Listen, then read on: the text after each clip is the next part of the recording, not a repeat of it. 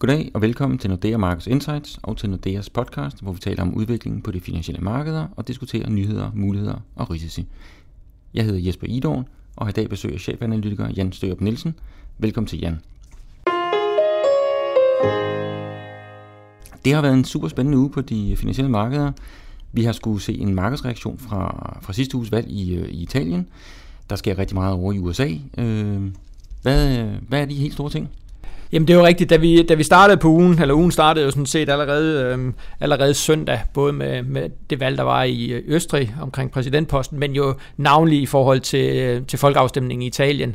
Så et eller andet sted var der jo lagt op til, at det godt kunne blive en kaotisk uge. Øh, italienerne stemte jo nej til de her forfatningsændringer, og der var der jo mange, der ligesom havde været ude at sige, jamen det kunne betyde lavere risikovillighed, faldende aktier på, på de finansielle markeder, fordi jamen usikkerhed omkring, hvad kommer der til at ske i italiensk politik, hvad italiensk økonomi, nu kan man ikke få lavet de reformer, som man måske gerne vil have, hvad, hvad kan det betyde også for, for Italien på lidt længere sigt.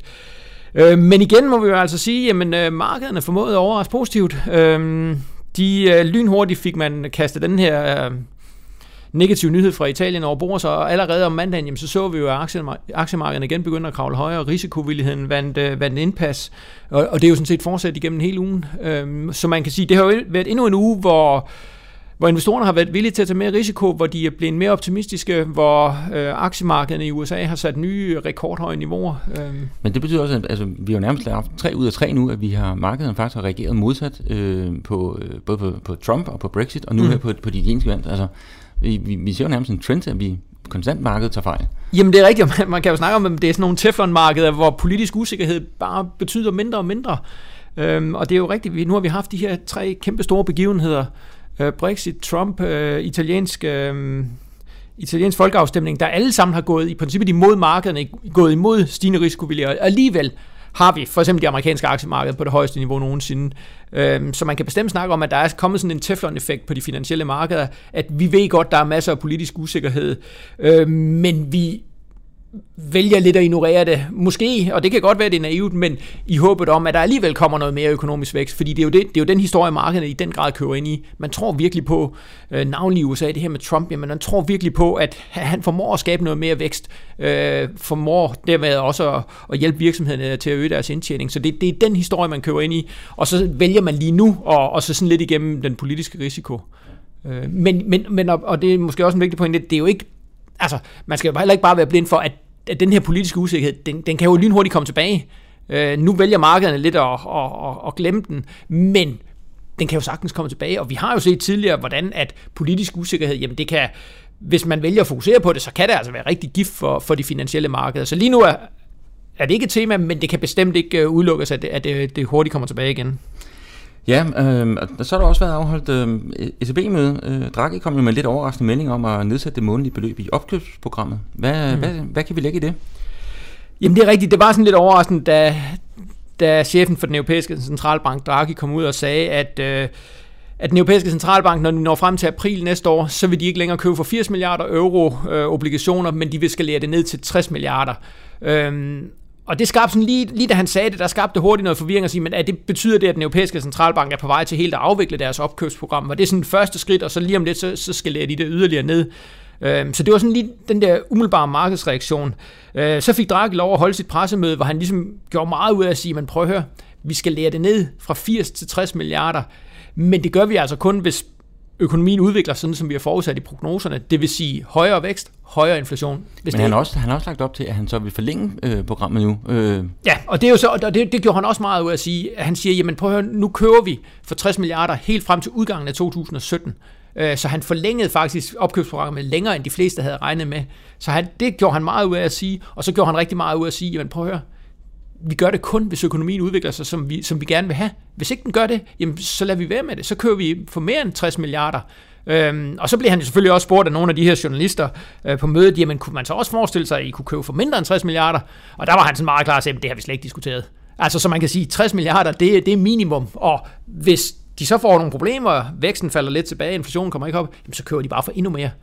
Øh, og det er jo et eller andet sted, jeg tror også, det er det, der er forklaringen på det, vi snakkede om i starten med, hvorfor pokker, hvorfor betyder politik ikke noget? Jamen, det gør det ikke, fordi at, at der bliver sat så mange penge i omløb, at vi har centralbankerne, der i den grad har sat sig på markederne, øh, så de ligesom er i stand til at, at neutralisere de der negative effekter, fordi de siger, jamen hvis der kommer negative effekter, så køber vi bare endnu mere. Og så kan man sige, så, så har man ligesom sat nogle af de her traditionelle markedsmekanismer ud af spil. Og så kan man altid diskutere, om det er fornuftigt på lang sigt og alt det her, men på kort sigt, der virker det altså. Okay. Næste uge, øh, så skal vi jo flytte fokus lidt over på, øh, på den anden side af Atlanten. Øh, Janet Yellen står på kalenderen i, på onsdag. Øh, hvad kommer den her forventede renteforhold til så nu? Jamen det tror vi helt bestemt, og det, det er jo et eller andet sted sjovt, fordi det er jo en helt anden historie, den amerikanske centralbank skal ud og fortælle i forhold til den europæiske centralbank. Hvor Draghi sådan meget i, i Europa skulle prøve at forklare markederne, men de vil købe med arme og ben, og man skulle ikke være bekymret for, at de skulle nok være der, og lang tid nu og første renteforhold, jamen den ligger jo i Europa, der ligger den jo ude i 2019 eller et eller andet tidligst der er det jo en helt anden historie, at den amerikanske centralbank er ude med. Der er de jo faktisk nu ude at sige, at de mener, at økonomien er stærk nok til at bære en renteforholdelse. Øhm, og vi er, vi er meget overbevist om, at de kommer altså med den her renteforholdelse. Øh, og markederne, de tror det også fuldstændig. Altså, den er næsten 100% indpris på markederne. Så, så stort set alle i markedet regner med, at der kommer en amerikansk renteforholdelse øh, på onsdag. Det, der bliver rigtig spændende, det er at høre, hvad siger hun omkring fremtiden. Øhm, fordi en ting er, at hun sætter renten op, men hvad signalerer hun ligesom længere ud i fremtiden? Kommer der til at gå et helt år øh, igen, inden at hun tør sætte renten op?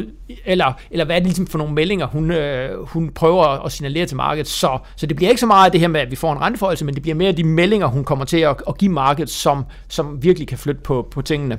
Vi har jo, vi har jo sådan lidt et præsidentvakuum, øh, hvor vi mm. venter på, at Trump indtager præsidentposten, og han fremlægger øh, sit endelige program. Kan det have nogen påvirkning på Fed-strategi fremadrettet, på, på, på den lange strategi her? Jamen, det, det tror jeg faktisk godt, det kan, for jeg tror, øh, et eller andet sted er de lige så usikre, som alle vi andre er på, hvad er det Trump, hvad er det dybest set, han vil med den økonomiske politik, hvor mange af de her øh, meget vidtrækkende valgløfter, hvor mange af, vil han omsætte til, til faktisk politik, og hvor mange er han i stand til at omsætte til faktisk politik. Og det vil sige, udfaldsrummet for den amerikanske centralbank bliver jo også meget større. Mm hvis, hvis Trump får held til at lave de her store skattelettelser, får held til at, at lave alle de her infrastrukturprojekter, jamen så er det jo en amerikansk økonomi, der lynhurtigt kan komme ind i overophedning, hvor den amerikanske centralbank virkelig skal blive eller vil være bekymret for overophedning, for flaskehalsproblemer på arbejdsmarkedet, for mangel på arbejdskraft, og så skal de jo sætte renten relativt aggressivt op. Omvendt, hvis, hvis Trump ikke får held til det her, jamen, så kan de måske godt vente lidt længere, og det er også derfor, jeg tror, Altså det bliver virkelig en balancegang for Jellen, fordi på den ene side skal hun signalere, at de vil sætte renten yderligere op, men hun skal også passe på med ikke at komme til at signalere for meget.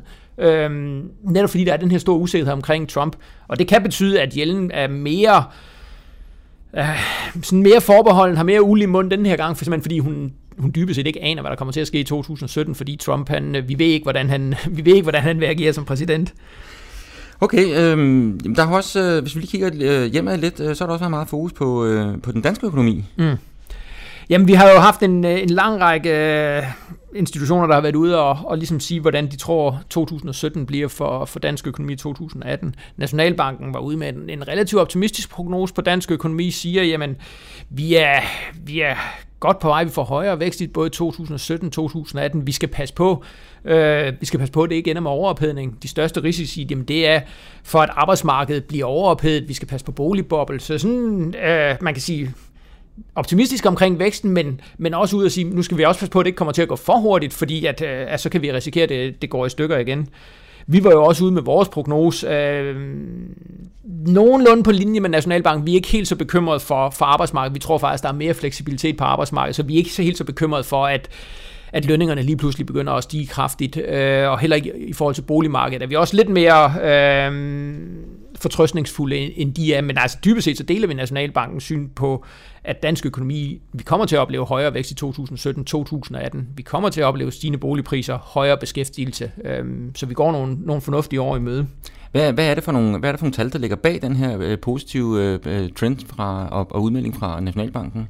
Jamen det er jo, vi kan se, i år der, der kommer vi til at have en vækst omkring øh, 1%, øh, og der siger de, øh, og også, der, øh, også noget, som vi, vi køber ind i, jamen så siger vi altså, at vi kommer op omkring 1,5% i, i 2017, og så omkring 1,8, 1,9, øh, måske op til øh, 2% i, i 2018. Så det er sådan en, øh, en, en hurtigere vækst, vi kommer til at, at, at se ind i, og den bliver altså meget trukket øh, af den her stigende beskæftigelse. Vi har jo set en voldsom stigning i beskæftigelsen, faktisk helt siden øh, midten af 2013. Og det betyder altså, at der er flere og flere danskere, der har penge til forbrug for øget penge til forbrug, deres ind, eller vores allesammens indkomster er stigende, og det vil sige, at vi har øget købekraft, højere købekraft, øh, større generel aktivitet i dansk økonomi. Så det er det, der, det er det, der primært kommer til at trække os.